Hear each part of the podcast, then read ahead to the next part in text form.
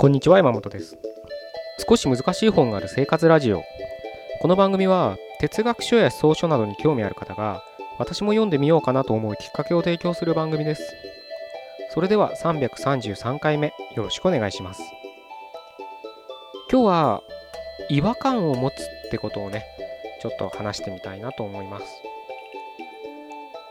違和感って聞いて、あなたはどういうイメージを受けるかなっていうのを少しね、自分事として考えてほしいんですけれど、居心地が悪いと思う人もいれば、新しい発見だって思う人もいるかもしれないんですけれど、大体のことに関してはあまりいい印象は持つ人は少ないんじゃないかななんて思うんです。それにもっとね、根本的なことを言ってしまえば、あまりそこまで深く考えないのかなっていうところもあるっちゃあるんですけれど、僕は今日お伝えしたい内容の結論を言ってしまうと、違和感をどんどん持つべきだし、その違和感を忘れないでほしいって思うんです。例えばね、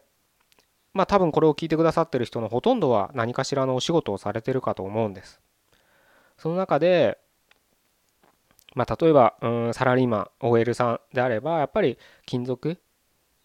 歴も長い人もいらっしゃると思うんですけれど、その会社もしくはその部署とかに配属された時に、絶対に違和感ってあったはずなんです。仕事のやり方も違うですし、内容も違うと思います。もちろんそこにいる同僚、上司、部下も全員違うわけです。だから違和感しかないはずなんです。特に転職とかの経験された方、もしくはもう本当に大きな会社、部署が違えば別会社みたいな大きな会社ありますよね。そういったところにお勤めの経験がある方だったら、必ず経験してるはずなんです。その違和感、なんかおかしいなこの会社とか、なんだろうこの社風はとか、なんで誰も挨拶しないんだろうとかねすごい小さなことでいいと思うんですけど、その違和感をね、僕は持ち続けなきゃいけないんじゃないかなと思うんです。なぜなら、その違和感っていうのは、動いた時、違和感を感じた時っていうのは、あなたの感情が動いてる時ですから、その感情が動いた時っていうのは、何かしらのヒント、きっかけ、自分の知見を広げるチャンスなんですよね。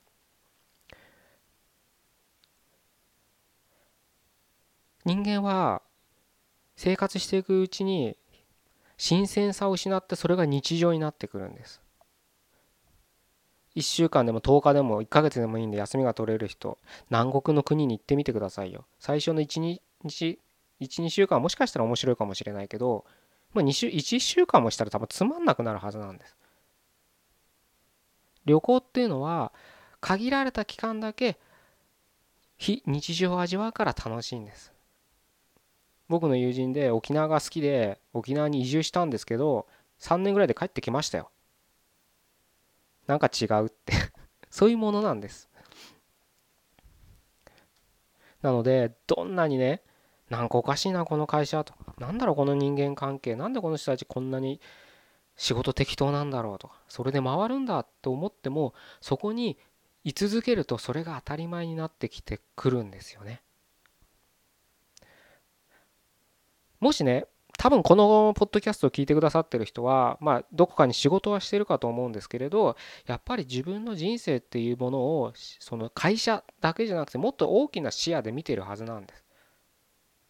いや俺はそんなことないよって人は多分こんな音声聞かない。俺はそんなことないよっていう人は、例えば大きな会社にずっといて偉そうにしてる人たちなんですよ。定年終わった、その肩書きが取れたらね、誰も友達もいなくなるんじゃないかみたいなね、人たちはやたら、自信になるんですけどねその会社にいたら、それが何とも言えないですけどね。僕はでもあまりそういう人生を歩みたくなかったので、同じ一つのね、会社でその世界しか知らない人が多いんです。そんな人ばっかじゃないのは確かなんですけど、大体はそういう人になってしまうんですよ。もちろん世界の全てのね、仕事とか